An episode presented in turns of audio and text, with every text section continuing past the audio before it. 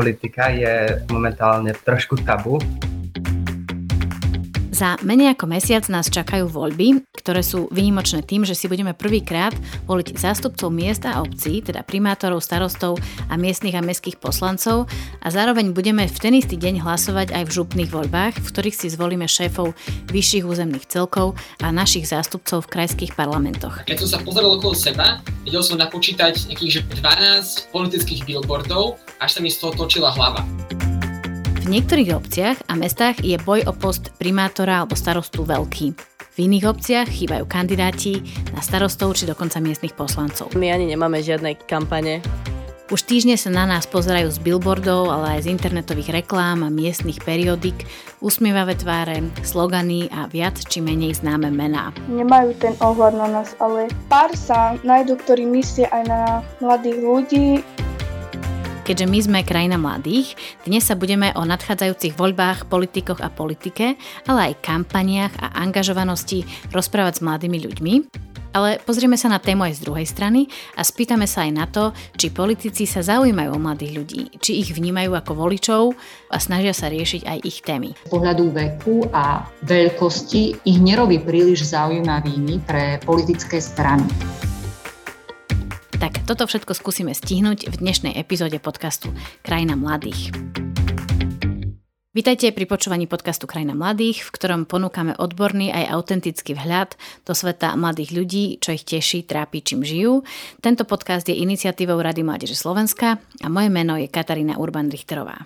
Koncom oktobra nás čakajú spojené komunálne a župné voľby, predvolebná kampaň aktuálne vrcholí. Ako vyzerá z pohľadu mladých ľudí? Nebudeme samozrejme rozoberať konkrétnych kandidátov a kandidátky alebo strany, ale pozrieme sa na to, ako vnímajú mladí ľudia miestnych politikov vo veľkých mestách aj v malých obciach, čo im politici hovoria a či vôbec hovoria k nim. Mám tu dnes štyroch hostí, ktorí sa pripojili do tejto debaty. Nahrávame online z rôznych kútov Slovenska a z veľmi rôznorodých miest a obcí. Z Bratislavy tu máme Štefana Čikovského, osemnásťročného. Vitajte, Štefan. Dobrý deň. Janku Horvátovú, sedemnásťročnú. Tu máme z Medzeva, čo je obec zhruba so štyritisícpäťsto obyvateľmi. Vítajte, Janka. Dobrý deň. Máme tu aj Lukáša Šudu, pätnásťročného stredoškoláka, ktorý pochádza z Dolného Kubína, ktorý určite mnohí viete, ale pre tých, ktorí to nevedia, je cca dvadsaťtisícové mesto. Dobrý večer, prajem. Dobrý večer. A máme tu aj Marianu Jochlíkovú, devätnásťročnú mladú ženu, s ktorou sme už hovorili pred pár mesiacmi práve aj v podcaste Krajina mladých, ktorá je zo stredného Slovenska, zo špeciálnej obce Uňatín, ktorá má stosedemdesiatdeväť obyvateľov. Vitajte. Dobrý deň. Takže máme tu polmilionovú Bratislavu a potom mladú ženu z obce, ktorá má stosedemdesiatdeväť obyvateľov. Máme tu rôzne ako keby reality a vo všetkých týchto mestách a miestach sa odohráva aktuálne predvolebná kampaň na komunálne voľby, aj na župné voľby, ako som to spomínala. A ja som veľmi rada, že ste prijali moje pozvanie do dnešnej debaty. Špeciálne si to vážim aj preto, že hostí nepolitikov, ktorí by s nami radi hovorili o politike a ešte navyše apolitickí, ehm, tak tých bolo celkom náročné tentokrát nájsť.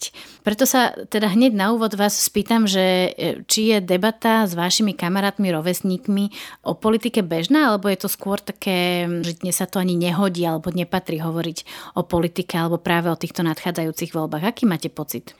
Tak spýtame sa Majky Jochlíkovej z Uňatínu, nech sa páči. No ja tým, že už som dospela, tak párkrát táto téma už medzi mnou a kamarátmi prišla. Ale nie je to nejaká častá téma, ku ktorej by sme sa vracali. Aj keď nás jemne zasahuje a rozhodujeme o tom, tak nie až tak ako pri iných témach alebo pri iných našich záľubách. Mm-hmm. Že ja som dokonca, keď som oslovovala ľudí, aby prišli do dnešnej debaty, tak dokonca ako keby sa báli o politike dnes hovoriť. A je to tak, že dokonca môže politika, či už komunálna, regionálna, alebo aj tá veľká, ako rozdielovať kamarátov? Máte ten pocit? Koho sa spýtam? Lukáš Šuda. Tak my s kamarátmi o politike rozprávame celkom pomerne dosť na pomery mojich rovesníkov a najmä o témach, ktoré sa nás priamo týkajú, ako je napríklad školstvo. Téma politika je momentálne podľa mňa také trošku tabu, lebo niektorí ľudia sa boja rozprávať o tom, čo si naozaj myslia, alebo nemajú dostatok vedomostí o politike a potom sa o tom boja hovoriť. politika vie aj rozdeľovať rodiny, kamarátov. Máte pocit, že možno aj toto je téma? Prečo sa možno trošku menej medzi sebou o tom rozprávate? Uh, áno, určite. Politika poslednou dobou je častou uh, témou na uh, hádky a konflikty a nájsť ten kompromis nie je vždy jednoduché podľa mňa. Mm-hmm, že reálne sa možno ľudia trošku aj boja, že keby začali sa rozprávať o politike, že koľko z tých kamarátov, ktorí sú v skupine, ešte, ešte ostane ako prepojených a kamarátmi, alebo či sa rozhádajú. Je to tak? Janka Horvátová, vás sa spýtam. Je to tak, lebo každý má iný názor na politiku, na poslanca a tie vzťahy medzi kamarátov to dosť komplikuje. Štefan Čikovský, vy žijete v polmilionovej Bratislave. Je tam ako debata o politike tiež také tabu, ako spomínal uh, Lukáš Šuda, že medzi vašimi kamarátmi sa už radšej ani nepúšťate do, do debaty o politike? Ja si myslím, že, že presný opak. Tým, že uh, je to teda hlavné mesto. V mojom živote napríklad v mojich kruhoch nepríde deň, čo by politika nebola na stole, čo by sme sa o tom s kamarátmi nerozprávali, čo by sme nekomentovali a nediskutovali o aktuálnych témach.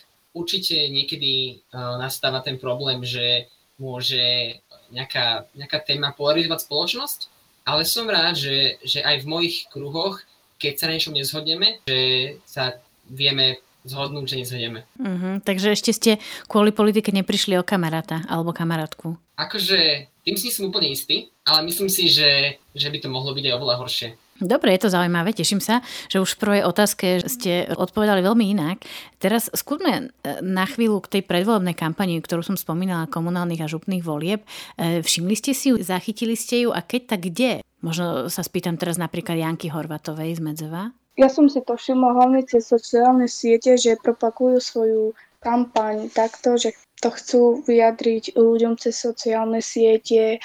Tie logá na mňa vplývajú aj cez billboardy a rôzne také, povedzme, že témy, ktorú tú kampaň zverejňujú. Uh-huh, uh-huh. Takže sociálne siete a billboardy, eh, tak ste si všimli kampaň a rovno sa vás opýtam, že, že keď také niečo vidíte, tak idete za tým ďalej a pozrite sa, že čo teda hovorí a aký message, posolstvo sa snaží povedať tá strana alebo ten politik, alebo je toho možno tak veľa, že už ako keby sa tomu nevenujete, že ide, ide to tak iba tak podvedome k vám.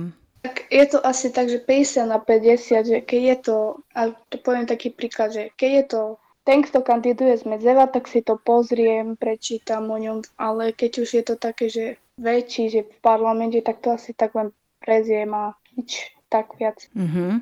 To je veľmi zaujímavé, že ste to povedali. Ja sa k tomu ešte trošku neskôr vrátim, lebo to je tá veľká debata, že nakoľko ľudia z veľkých miest a z malých miest sú prepojení s tými svojimi politikmi a tými, ktorí kandidujú o ich priazeň. Tak to bola Janka Horvátová z Medzeva. Teraz sa možno pozriem na Lukáša Šudu, ktorý je z Dolného Kubína, už trošku väčšieho mesta. Z vášho pohľadu Dolný Kubín teraz žije tými voľbami alebo to predvolebnou kampaňou, že je to aj téma aj medzi vašimi kamošmi, ale aj rodičmi? No, popravde moc nie. Nejako sa o tom zatiaľ moc nehovorí. To je taká trošku zaujímavosť, ale tento rok som sa dočítal, že kandidáti na post primátora mesta v Dolnom Kubíne sú iba dvaja. Súčasný primátor a potom ešte jeden kandidát. Tak je to tiež také, aspoň z môjho pohľadu, neštandardné. Nejako zatiaľ nepociťujem, že by sa o tejto téme hovorilo vo väčšom rozsahu. Mm-hmm. Teraz sa pozriem na, na Marianu Jochlíkovú z Uňatína, mojej obľúbenej malej obce, ktorá má stosedemdesiatdeväť obyvateľov. Je to tak, že, že vy tam poznáte tých ľudí osobne, ktorí kandidujú? U nás teda, keď som si pozrela všetkých tých kandidátov na poslancov a jednu jedinú kandidátku na starostku, tak samozrejme som úplne všetkých poznala. Ten dôvod na tú kandidátku, že máme iba jednu, je samozrejme taký, že nie je o to záujem. V takejto malej dedine sa všetko šíri veľmi rýchlo a veľmi radi ľudia rozprávajú. Takže myslím si, že niekedy je to až väčší nátlak ako v nejakých väčších mestách, pretože stačí pár krokov a človek sa ide sťažovať priamo za starostkou a naozaj môže jej povedať čokoľvek, čo chce a niekedy to nie je úplne pekné. Naozaj, keď som si pozerala, my ani nemáme žiadne kampane na Uňatine, myslím, že je to úplne zbytočné, pretože keby aj niekto niečo sľúbil, tak my presne vieme hneď, že či to myslí vážne alebo nie, pretože všetkých naozaj poznáme, vieme častokrát, aké sú ich úmysly alebo akí vlastne sú ľudia, takže je aj celkom jednoduché rozhodovať sa, koho chceme zvoliť na základe toho, ako dlho sa s nimi poznáme a čo o nich vieme, čo je na jednu stranu jednoduchšie a na druhú stranu je to, myslím, že aj také, také ľudskejšie a také to bližšie nám. vlastne aj ja ako mladý človek sa idem rozhodovať. Je to pre mňa jednoduchšie ako zisťovať si o každej jednej strane alebo o každom jednom poslancovi nejak viac informácií. Mám ich aj bez toho, aby som ich zisťovala. Tak vy teraz opisujete realitu, ktorú možno Štefan Čikovský vám povie, že vôbec nespoznáva, že vy tam nemáte žiadnu predvolebnú kampaň, ale de facto každého jedného kandidáta na starostu alebo poslanca do miestneho zastupiteľstva poznáte osobne. Tak to je ozaj veľmi fascinujúce a som veľmi rada, že vás tu máme v debate dnes a aj som rada, že máme teraz Štefana Čikovského, ktorý mi možno povie teraz ten pohľad z Bratislavy polmiliónovej. Ehm, vás predvolebná kampaň v Bratislave ehm, chytila, respektíve všímate si ju vôbec a cez čo si ju všímate, ako sa k vám dostala? V Bratislave podľa mňa je tá, tá predvolebná kampaň na každom jednom rohu. Ja vnímam túto predvolebnú kampaň vlastne už od začiatku tohto roka, kvôli tomu, že som pre jednu stranu zbieral podpisy, ale vlastne aktuálne vidím tú politickú kampaň úplne že všade. Vlastne pred týždňom alebo pred dvoma týždňami som, som stál uh, v takom jednom otvorenom priestorstve a keď som sa pozeral okolo seba, vedel som napočítať nejakých dvanásť alebo trinásť politických billboardov, až sa mi z toho točila hlava. Uh, takže, takže je to fakt veľa a to nehovorím teraz o, o internete a o sociálnych médiách. Hej, a viem si predstaviť, že pre veľa mladých ľudí sa v tom ťažko, ťažko orientuje. Um, myslia na vás politici, sú aj o mladých pre mladých? Áno, ja som aktuálne veľmi spokojný s tým, ako, ako funguje naše mesto a, a vidím, že, že veľa tém, ktoré sa týkajú mladých ľudí, či to je proste, že bývanie, či to je, či to je športoviska, doprava, či sú to zelené témy, tak sa práve v Bratislave veľmi pokrokovo riešia, čo som veľmi, veľmi spokojný. Toľko Štefan Čikovský z Bratislavy. Možno sa teraz pozriem napríklad na Janku Horvátovú z Medzeva. Vidíte sa v tých veciach, ktoré sľubujú vaši politici alebo potenciálni politici, niečo, čo sa týka aj vás? Vidíte sa v ich programoch? No, samozrejme, že áno. Ja si myslím, že už tí poslanci, ktorí kandidujú, tak asi viac navážajú na tú mladšiu generáciu a si myslím, že každý hlas je potrebný a preto povedzme, že z mesta Medzev viac tí poslanci, ktorí kandidujú, zasahujú na tých mladých. Že strašne veľmi nás do toho ako keby ťahajú a snažia sa asi pre tú generáciu spraviť niečo viac. A aj sú nejaké konkrétne veci, ktoré vás zaujali? Keďže v našom meste nie sú pre mladých ľudí dostupné športové centra, tak to, to sa snažia, to sľubujú. Potom sľubujú také centra pre deti a rôzne také inštitúcie, v ktorých sa ten mladý človek môže, vlastne môže tráviť svoj voľný čas. Asi to nám najviac sľubujú. A to vám predpokladám aj chýba v Medzeve, hej? Áno, to nám asi veľmi chýba. Mm, tak to je ako pozitívna vec inak, že hovoríte, že si to reálne niekto pozrel, že čím trpia mladí ľudia a vy teda ešte teraz nemôžete voliť, ak to správne vidím, tak vy máte sedemnásť rokov, ale už aj tak to sledujete a možno keď sa s vami nejaký váš kamarát alebo kamarátka osemnásťročný rozpráva, tak mu poviete, že tento politik toto sľubuje, tak ho možno choď voliť, lebo sa nám to oplatí ako mladým ľuďom. Lukáš Šuda, vás sa spýtam, ako to vyzerá v Dolnom Kubine. Vy viete, čo vám sľubuje v Dolnom Kubine? Je to niečo aj pre mladých ľudí? Uh, áno, áno, ako som už spomínal, tá kampaň uh, nie je až tak aktívna ako v minulom volebnom období, ale naše mesto funguje taktiež na takom skôr kamarátskom vzťahu, že väčšinu podslancov alebo napríklad aj primátora poznáme osobne. V Dolnom Kubine nie je kino napríklad, tak uh, už niekoľko rokov rozprávajú o kine, obnove kina, uh, alebo nejaké tiež zelené témy. Ale ne, nepocitujem to do takej miery, že sa to priamo týka mňa, ale celkovo obyvateľov Kubína, že to nie je k mladým. Mm-hmm, rozumiem. Ešte sa opýtam Majky Jochlíkovej, ktorá mi de facto hovorila, že u vás v tom Uňatine ľudia nemajú veľmi predvolebné kampane, že každý vie, či niekto je človek, ktorý niečo sľubí a potom dodrží alebo nie a že podľa toho asi budete aj voliť, lebo tých ľudí poznáte proste vy už teraz devätnásť rokov. Vidíte vy tam nejaké svoje témy v týchto ako keby skoro neexistujúcich programoch? Ja keď som to minimálne videla, ktorí ľudia o, kandidujú na poslancov, veľmi ma potešilo, že je tam veľa naozaj mladých ľudí. O, myslím, že väčšina tam bola v rozmedzi od dvadsať do tridsať rokov A čo bolo pre mňa veľmi príjemné vidieť, pretože viem, že tí ľudia, s ktorými som doslova vyrastala, budú chcieť niečo robiť pre tých mladých. A taktiež som sa bavila, keďže ráno, keď chodím do školy, tak chodím o tom čase ako kandidátka na starostku. A s ňou práve sa často bavíme o tom, že čo treba dokončiť a čo by bolo lepšie. So súčasnou starostkou sme sa taktiež takto bavili a aj tá, ten problém s dochádzaním sa teda minimálne, čo sa týka dochádzania do školy, ráno vyriešil. Vždy, keď sa stretnem náhodou s niekým z tých poslancov, ktorých som tam videla, tak sa bavíme o nejakých témach. Určite skôr si zvolím niekoho mladšieho, s ktorým sa bavím o tých témach častejšie ako s staršími ľuďmi, ktorí sa vlastne vôbec nesnažia nejak komunikovať s nami. Čiže to je jediná taká v úvodzovkách kampaň, ktorú máme, vôbec záujem tých ľudí sa baviť s ostatnými. Uh-huh. Ja sa priznám, že teraz vás počúvam a hovorím si, že to je závidenia hodná situácia, že vám naslúchajú aj aktuálni, ale aj budúci miestni politici, e, ktorí jediní viac menej vedia spôsobiť nejaké veľké zmeny vo vašej obci. Veď to je fantastické. Lukáš Šuda tiež hovoril o tom, že pozná aj aktuálneho primátora, aj rôznych poslancov, alebo dokonca mnohých poslancov Dolného Kubína, pretože sa často stretávajú a tak ďalej. Tak teraz sa pozriem na Štefana Čikovského, že vy možno trošku aj závidíte tomuto, nie? Že takáto blízkosť týchto komunálnych politikov a to, že de facto Mariana alebo Lukáš majú tú šancu reálne im povedať, čo ich trápi a čo by potrebovali, aby sa zmenilo, to je možno naozaj také až, až závidenia hodné a v polmilionovej Bratislave určite veľmi ťažko docieliteľné. Čo hovoríte, Štefan? Ja sa ospravedlňujem, že nie som uh, typický bratislavský, akože bratislavská mládež, kvôli tomu, že ja som mal priamo možnosť sa viackrát stretnúť s, s, s primátorom, so starostami, s poslancami, takže ja som veľmi rád, že mám tiež tú možnosť sa priamo s tými ľuďmi, ktorí ma zastupujú, rozprávať.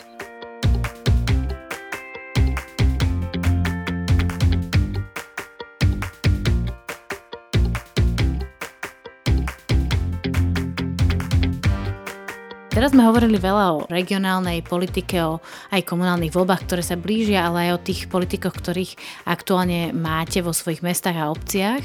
E, a sa mi zdá, že ste celkom pozitívne, alebo teda veľmi tak optimisticky reagovali, že máte pocit, že máte nejaký aspoň čiastočný dosah na tú politiku a na to, čo sa deje vo vašej obci a meste. Ako je to s tými veľkými voľbami parlamentnými, kde si volíme reálne strany, ktoré potom zákony majú v rukách? Máte pocit, že aj títo politici riešia agendu mladých ľudí? Vidíte tam, že prípadne na vás myslia? Janka Horvátová, ako to cítite vy v Medzeve? Tak ja osobne tie vyššie voľby tak veľmi nevnímam, ale ja si myslím, že skôr preferujú tých starších. My mladí možno pre nich neznamenáme toľko. Možno si myslia, že sa nemôžeme angažovať v politike, nerozumieme v tej politike, tak nemajú ten ohľad na nás, ale pár sa nájdú, ktorí myslia aj na mladých ľudí. Mm-hmm. Mne sa zdá, že u vás je to veľmi silno cítiť z toho, čo teraz hovoríte, že ako keby v Medzeve máte vy pocit, že máte väčší hlas v tej komunálnej politike s tými miestnymi e, predstaviteľmi ako na celoslovenskej úrovni. Spýtam sa ešte Majky Jochlíkovej, ako je to v Malom Uňatine. Máte pocit, že mladí ľudia aj v Malom Uňatine sú reprezentovaní tými veľkými politikmi v tej veľkej slovenskej politike? No, ja si myslím, že takéto malé dediny, viem, že aj v mojom okolí vnímajú dosť negatívne, nielen politici, ale celkovo aj voliči, pretože v takýchto malých dedinách častokrát vyhrávajú voľby, povedala by som, neúplne tie správne strany, ale práve kvôli takým zastaralým názorom. Ale práve my mladí ľudia si myslím, že veľmi meníme názory aj dospelých. Minimálne, akým som nemala volebné právo, tak som sa rozprávala o týchto témach s rodičmi a aj som ich presvedčila, že tie strany, ktoré chceli voliť, nie sú úplne vhodné vzhľadom na to, čo chceme my pre našu budúcnosť, alebo teda ak sa chceme pozrieť na tú budúcnosť, ktorá je aj pre nás, nielen pre tých starších ľudí. Myslím si, že veľa poslancov alebo veľa strán si myslí, že my mladí neriešime politiku, nechceme ju riešiť a nemáme ani chuť sa zapájať, čo nie je vôbec pravda, ale ja som na jednu stranu aj vďačná, pretože práve takto sa ukáže, že komu naozaj záleží na našej budúcnosti a pre koho sa máme rozhodovať. Tak e, opäť raz hovoríte tak veľmi optimisticky, Majka, tak ja sa teším, že vás máme v debate. A Štefan Čikovský, vás sa spýtam, vy ste teda priznali, že aj napriek tomu, že Bratislava je veľké mesto, aj tam máte pocit, že viete um, sa spojiť s lokálnymi reprezentantmi, uh, primátorom alebo poslancami. Máte pocit, že v tej veľkej slovenskej politike je počuť uh, potreby mladých ľudí, že politici na vás myslia? Tak ja budem asi, asi teraz veľmi pesimistický. Uh, skoro celý parlament, či naši zástupcovia na národnej rovni uh, majú mladých ľudí podľa mňa fakt ukradnutých, akoby v žiadnom smere a nezakopli o témy, ktoré sa mladých ľudí týkajú, či to je nejaké mentálne zdravie alebo zelené environmentálne témy, ktoré, ktoré sú proste globálnymi krízami a vôbec nie len to, že akože by mali ponúkať už konečne nejaké riešenia, ani tieto témy nechcú otvárať. Takže ja, si, ja som v tomto smere veľmi sklamaný. Myslím si, že ono vlastne ich to, ako už padla Mariana, ich to dobehne. Takže ja som na národnej úrovni sklamaný. Sklamaný, skeptický, to ma mrzí. Ja ešte otvorím teda poslednú oblasť politiky. Janka Horvátová, teraz začnem s vami. Vy ste išli so skupinou stredoškolákov a vysokoškolákov do Bruselu, aby ste odpovedali na otázku, či zaujíma mladých Romov politika. Ako to je teda? Čo ste zistili? Alebo ako to vnímate vy a vaši kamaráti? Zaujímajú sa mladí Romovia o takú vzdialenú politiku, ako je tá európska? Ja si myslím, že áno, veľmi sa o to zaujímajú, keďže sme navštívili v Bruseli ten parlament a som si všimla, že každý mladý človek, ktorý tam bol, sa zaujíma až veľmi o politiku. Uh-huh. Aké boli také témy uh, mladých ľudí vás, ktoré ste preberali s politikmi uh, v Európskom parlamente? Tak my sme preberali, keďže sme tam boli asi všetci Rómovia, preberali sme vlastne, aký život funguje v každom meste, čo pre nás robia starosta, primátor, alebo mali sme tam tému, ako sa využívajú rómske fondy. A, a nejaká špeciálna taká o mladých ľuďoch? A ako sa cíti mladý Róm vo svojej komunite, asi to bola taká špeciálna téma, ktorú sme rozoberali. Uh-huh. Takže vy ste de facto informovali aj poslancov Európskeho parlamentu o tom, že ako sa cítia mladí Rómovia vo svojej komunite. Teraz sa pozriem na ostatných e, členov debaty, možno presne Lukáš Šuda, vás sa spýtam, že či vy a vaši kamaráti v Dolnom Kubine e, sa zaujímate o voľby do Európskeho parlamentu? Uh, no, musím povedať, že o takto trošku viac vzdialenú politiku sa moc nezaujímame. O takejto vzdialenejšej politike sme sa asi, asi nikdy moc nerozprávali. To asi nie ste jediní, to je dlhodobo ako téma európskej politiky, európskych politikov. Majka Jochlíková, u vás v Uňatine, kde je teda počet obyvateľov sto sedemdesiatdeväť, vy riešite aj európsku politiku alebo dajme tomu voľby do Európarlamentu? Ja som sa do, až do nedávna vlastne nezaujímala o takéto témy vôbec, že vôbec.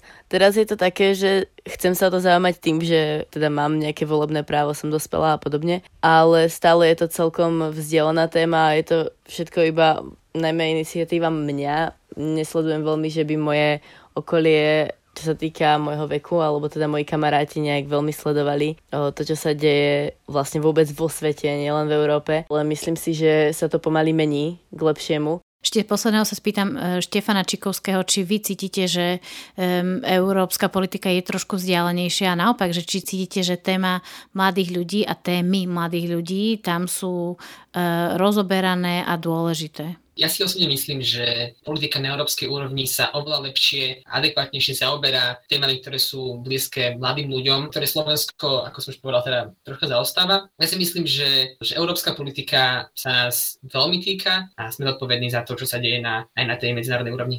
Ja by som... Áno, povedzte, nech sa páči, Majka. Ja by som ku tomuto iba dodala, že si myslím, že z tej strany Európskej únie je veľmi dobré to, že tým mladým ľuďom dávajú priamo nejaké finančné prostriedky na to, aby sa nejak vzdelávali ďalej. A to vrajím z vlastnej skúsenosti, pretože som sa zúčastnila Erasmu a keď to porovnám s tým, čo robí napríklad naša vláda pre mladých ľudí, tak to je až niekedy smutné na porovnanie, pretože naozaj tí ľudia, čo doslova nadávajú na Európsku úniu, ani nevidia tie dopady, ktoré, to, ktoré naozaj tá Európska únia na nás má a môže ďalej mať.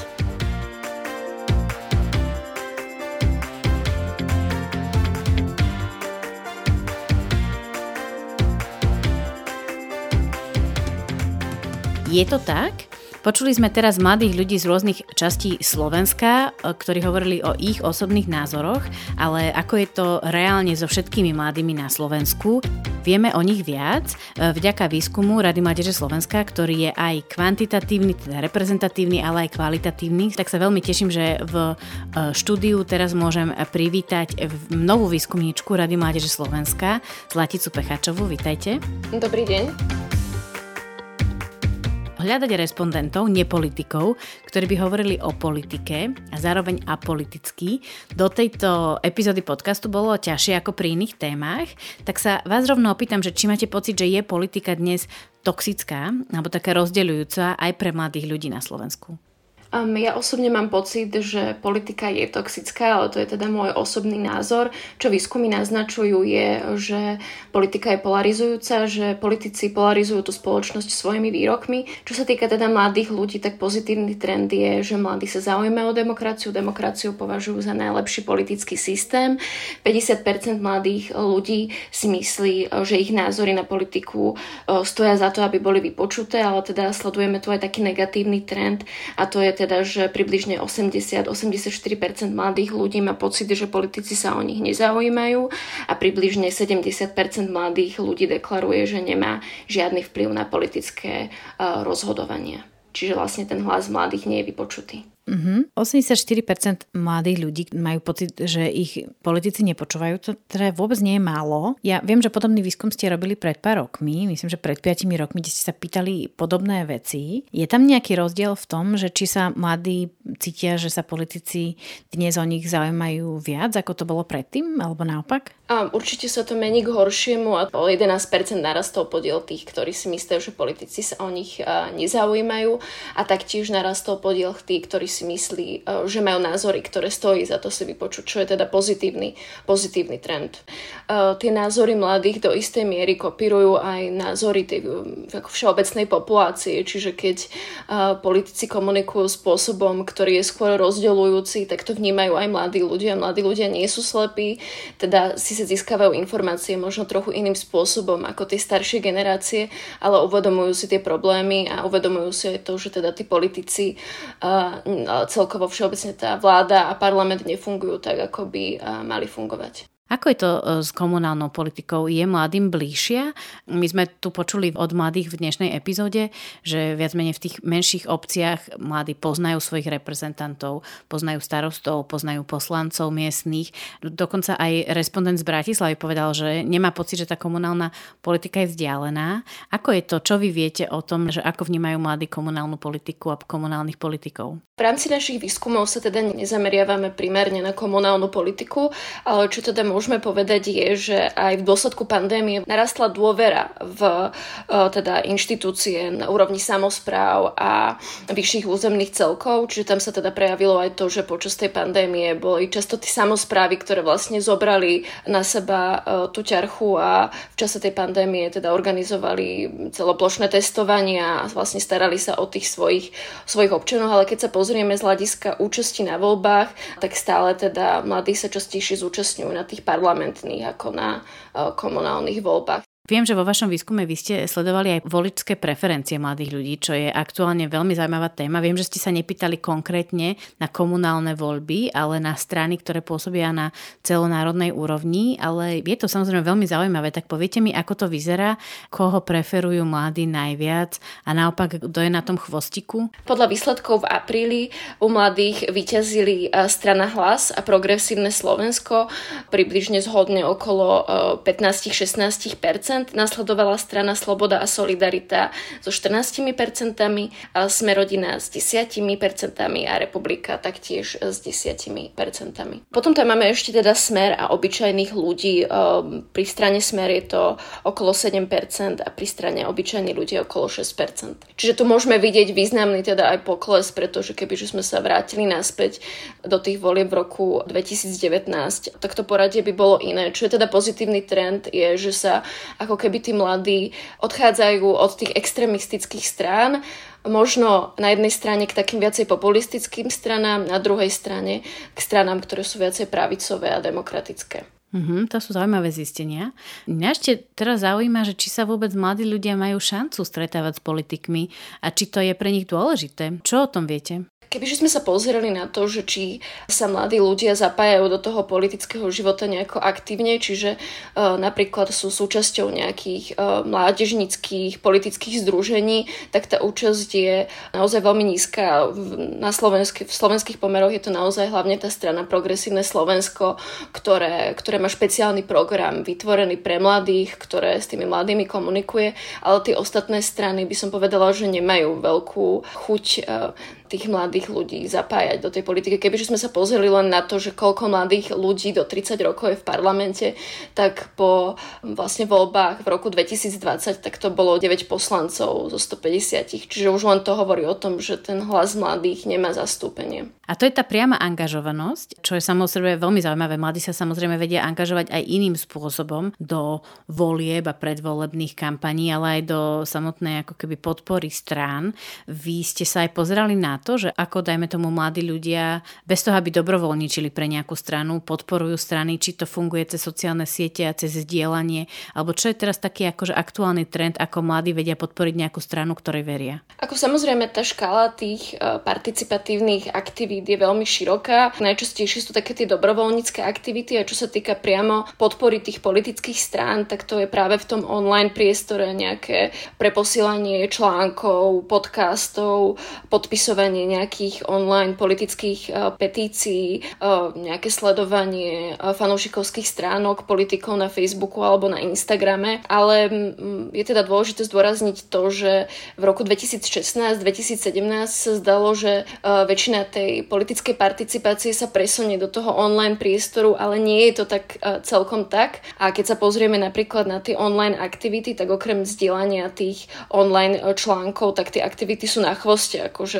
napríklad online protest osem percent mladých, sledovanie fanúšika taktiež osem percent, účasť na nejakom, nejaké, nejaké vyhlásenia s politickým obsahom na sociálnych sieťach taktiež iba šesť percent mladých. Čiže tu môžeme tiež sledovať taký negatívny dopad tej pandémie, že vlastne tí mladí ľudia sa cítia prehltení tými informáciami a sú aj menej ochotní sa ako keby angažovať aj v tom priestore tých sociálnych sietí. Je to skôr priestor pre zábavu, nie pre nejakú politickú angažovanosť. Takže v tom roku dvetisícšestnásť sedemnásť ste možno videli viac e, politických posolstiev a zdieľania nejakých článkov a podobných vecí u mladých a teraz to ide dole. Áno, je, ide to dole. Ten trend je, že v rámci tých sociálnych sietí sa tí mladí ľudia zapájajú menej. Uh-huh. A myslíte si, že to môže súvisieť aj s tou prvou otázkou, ktorú som vám položila, keď sme začali debatu, že politika sa stala vo všeobecnosti na Slovensku veľmi taká polarizujúca, niekedy toxická a na tých sociálnych sieťach teraz si ľudia vedia povedať veľmi škaredé veci, možno ešte škarečie, ako by si povedali naživo, lebo je to také jemne anonymné, že myslíte si, že už aj mladí ľudia toto pochopili a si povedali, že radšej do toho nejdem dnes, že nebudem sa hádať na sociálnych sieťach s niekým, nebudem vôbec o tomto postovať? Ja si myslím, že to nesúvisí priamo s tým, že tá politika je toxická, skôr s tým, že aj ten priestor tých sociálnych sietí sa stáva menej bezpečným. A teda mladí ľudia nemajú záujem nejako aktívne na tom participovať a tie sociálne siete naozaj sa viacej využívajú na tú zábavu. Hovoríme o tom, ako vnímajú politiku a politikov mladí ľudia na Slovensku a že vyše osemdesiatštyri percent z nich má pocit, že sa o nich politici nezaujímajú. Je to tak? Kašľú slovenskí politici na mladých ľudí? Alebo na nich myslia? Pani Világy, dobrý deň, počujeme sa. Spýtam sa politologičky Anety Világy, ktorá je zároveň aj prodekankou pre medzinárodné vzťahy Filozofickej fakulty Univerzity Komenského. No, ak by sme sa na to pozreli z pohľadu politickej strany, tak si je potrebné uvedomiť, že ak sa bavíme o mladých ľuďoch, teda ľuďoch z pohľadu politickej strany zaujímavých od osemnásť rokov a mladí ľudia sú zvyčajne podľa štatistík do tých dvadsaťdeväť do tridsať rokov veku, tak táto cieľová skupina v rámci celej populácie na Slovensku nie je príliš veľká. Čiže tá um, cieľová skupina mladých ľudí práve z pohľadu veku a veľkosti ich nerobí príliš zaujímavými pre politické strany. Ak sa ale pozrieme na inú charakteristiku mladých ľudí, a to je tá, že zvyčajne ide o skupinu voličov, ktorí sú ako keby voľní, nepredpojatí a politicky, tak to je to, čo by tie politické strany mohlo viacej zaujímať. To znamená, že majú väčšiu šancu osloviť ich a prilákať vlastne, pretože mladí ľudia zvyčajne sú tí, pre ktorých je tá politická skúsenosť buď to minimálna alebo žiadna a sú teda otvorenejší rôznym politickým ponukám. A berú to naši politici ako šancu, teda ako hovoríte vy, že nie je to početná skupina, ale je to skupina, ktorú si vedia získať a teda vieme, že v politike je to hra o tom, že kto sú tí nerozhodní a tých skúsime osloviť. Vidíte to teda na slovenských politikoch, že sa snažia práve s týmto voličom pracovať, hovoriť k tomuto voličovi? Ak sa pozrieme na tú celoslovenskú politiku, tak nie je naozaj úplne bežné, aby sa politická strana fokusovala alebo zameriavala výlučne na mladých ľudí, ale aby toto bolo tá najsignifikantnejšia, najväčšia cieľová skupina, ktorú chce osloviť. Ale práve politické strany, ktoré sú nové na politickej scéne, vždy snažia sa pracovať aj s touto cieľovou skupinou. My sme to veľmi pekne videli napríklad v prípade strany es a es, keď začínala. Tam vlastne nie len, že mladí ľudia boli cieľovou skupinou, ale snažila sa priblížiť mladým ľuďom aj komunikačnými prostriedkami, ktoré v kampani využívala, keď začínala teda. A druhú vec, ktorú sme videli v súvislosti s mladými a vôbec s politickým správaním sa mladých ľudí, bolo v tej histórii Slovenska a hlavne v tej prelomovej voľby v roku devätnásťstodeväťdesiatosem, keď nie len politické strany vtedajšej opozície, ale vlastne aj občianska spoločnosť, ktorá ktorá vytvorila kampaň, ktorá vlastne mobilizovala ľudí ísť voliť a voliť zmenu, tak vlastne primárne cielila naozaj na mladých ľudí. A aj v analýzach spätne vlastne vidíme, že boli to mladí ľudia, prvovoliči a mladí ľudia, ktorí v tých voľbách rozhodli o zmene vlastne a o tom, že vtedajšia opozícia sa dostala k moci. Ako je to s politikmi? Ako najčastejšie komunikujú so svojimi voličmi? Je to všetko online alebo ešte stále ostávajú tie face-to-face naživo stretnutia dôležité? Ehm, a prípadne vidíte tam aj niečo špeciálne na komunikáciu s mladými ľuďmi? No ak by sme sa bavili o tých zmenách v politickej komunikácii, tak samozrejme tá komunikácia cez online priestor je v súčasnej dobe oveľa intenzívnejšia, než to bolo pred pár rokmi. Stal sa z toho taký ten bežný normál a e, zároveň Zároveň to umožňuje to vlastne politickým stranám a politikom intenzívnejšie komunikovať a zasiahnuť ako keby aj väčší, väčšiu časť toho elektorátu v tom reálnom čase. Ale to neznamená, že ostatné formy komunikácie by uh, úplne stratili zmysel. Uh, my sme to videli aj v, vo výskumoch, ktoré sme robili, aj v bežnej populácii, aj u mladých ľudí, uh, ale u tej bežnej populácie možno bolo ešte výraznejšie, uh, kde vlastne ľudia ako keby odsudzujú tú typickú klasickú volebnú kampaň, ktorá je napríklad sa realizuje cez billboardy. Odsudzujú to v tom duchu, že, že je to zbytočnosť, že prečo to vôbec politické strany robia. Pričom, ak komunikovali nejaké témy, heslá alebo myšlienky politických strán, tak to zvyčajne boli naozaj tie, ktoré na tých billboardoch sa vyskytovali.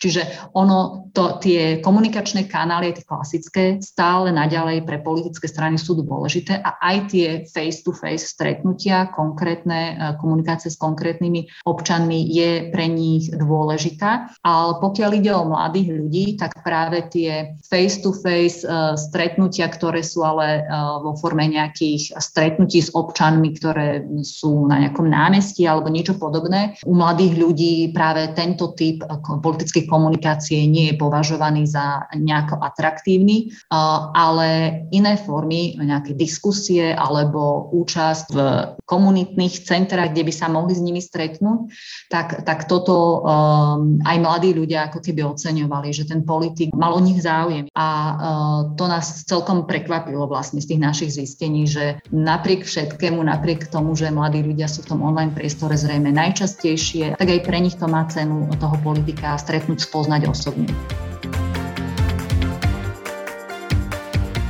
Tak toľko dnešná epizóda podcastu Krajina mladých. Ďakujem vám, že ste si nás vypočuli. Ak sa vám náš podcast páčil, dajte nám vedieť. Stačí napísať napríklad na môj e-mail katarina bodka urban bodka richterová zavináč gmail bodka com alebo nám napíšte komentár k dnešnej epizóde na Facebook Rady mládeže Slovenska. Dnešnú debatu sme nahrávali online a za účasť v nej ďakujem Anete Világy a Zlatici Pechačovej, Štefanovi Čikovskému, Janke Horvátovej, Lukášovi Šudovi a Mariane Jochlíkovej. Ja som Katarína Urban-Richterová. Počujeme sa o mesiac. A dovtedy prajem šťastnú ruku pri voľbe vašich a našich komunálnych a krajských politikov a političiek. A ak ste náhodou prvovoličkou alebo prvovoličom, o to viac. Poďte do toho, vyjadrite svoj názor aj takto.